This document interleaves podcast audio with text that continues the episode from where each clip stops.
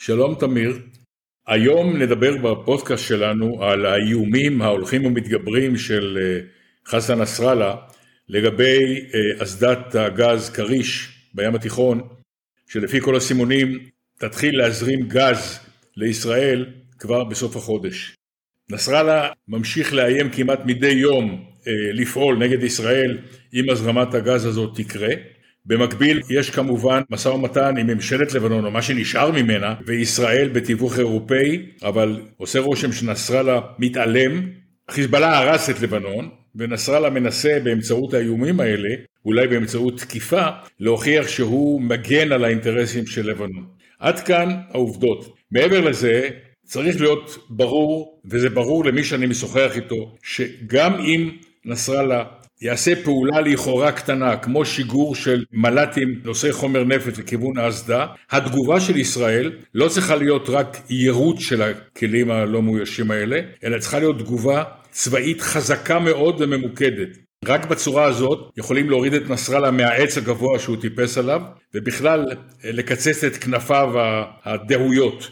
האיש הזה יושב במקלט, שולח איומים, מפזר את הלוחמים שלו לאורך הגבול בעמדות על גבול לבנון-ישראל, לדעתי ולדעת מומחים אחרים, אם הוא ינסה לעשות אפילו פעולה כמו שהוא עשה בעבר, אחרי שהאסדה תתחיל להזרים גז, התגובה הישראלית צריכה להיות מיידית ונמרצת, וכשאני אומר נמרצת, תגובה על ידי חיל אוויר, חיל ים, מערכות קרקע-קרקע, כדי להסביר לו שהוא לא יכול לשחק עם ישראל עם כל מיני איומים כדי לכסות על המחדל הענק שארגון החיזבאללה בראשותו אה, חיסל למעשה את מדינת לבנון שהיא פושטת רגל וכרגע אין לו שום זכות קיום. הבעיה עם חיזבאללה כרגע היא שהארגון הזה זה הכוח הצבאי המשמעותי היחידי שנותר במדינה הזאת. כאשר הוא עומד בחזית של המאבק בגז ובישראל הוא שם את עצמו במסלול התנגשות עם ישראל, מכיוון שאנחנו הולכים לשאוב גז מהשדה הזה בשבועות ובחודשים הקרובים. לבנון תראה מהשדות הפוטנציאליים שלה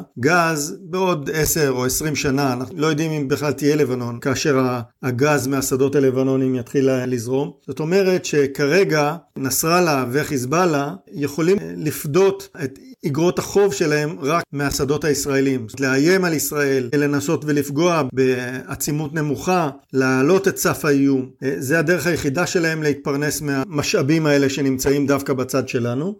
כדאי לציין שלחיזבאללה, כמו גם לחמאס בעזה, יש להם טילי ים ים, אך יש להם אה, כלי טיס לא מאוישים, חלקם התקפיים וחלקם לצורכי סיור. הם יכולים להגיע, כפי שכבר ראינו, הגיעו והופלו, יש להם גם כלי שיט תת-מימיים וסירות מהירות שאיתם הם יכולים לנסות ולתקוף בים. כל הדרכים האלה הם דרכים אפשריות שצה"ל וחיל הים מתכוננים כדי להדוף פעילות אפשרית כזאת. בימים הקרובים אנחנו נראה לאן חיזבאללה חותר והאם הוא מתכונן להפתיע או להסלים או להסתפק במה שיש.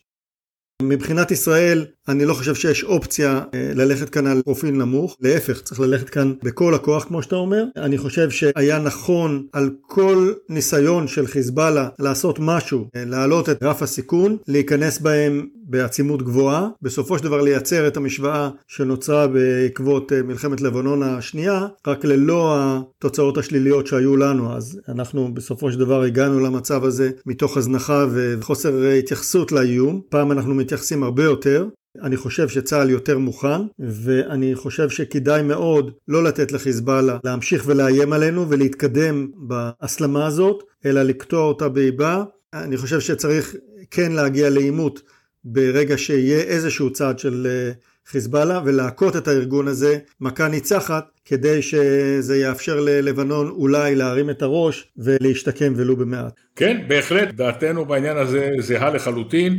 כל אה, התגרות עכשיו של אה, נסראללה, אם על ידי משלוח של מל"טים או ירי מסוים או טילים מהחוף, דבר כזה צריך לגרור לתגובה ישראלית מוחצת ביותר, משהו שיסביר לו שישראל לא תשחק איתו, אלא פשוט תשמיד לו את המערכים ותחסל אולי גם אותו בעצמו בבונקר שלו, וזה חייב לקרות מהר ומיד. אנחנו נמשיך לעקוב אחרי הנושא החם הזה ונעדכן אתכם באחד מהפודקאסים הבאים שלנו. תודה תמיר.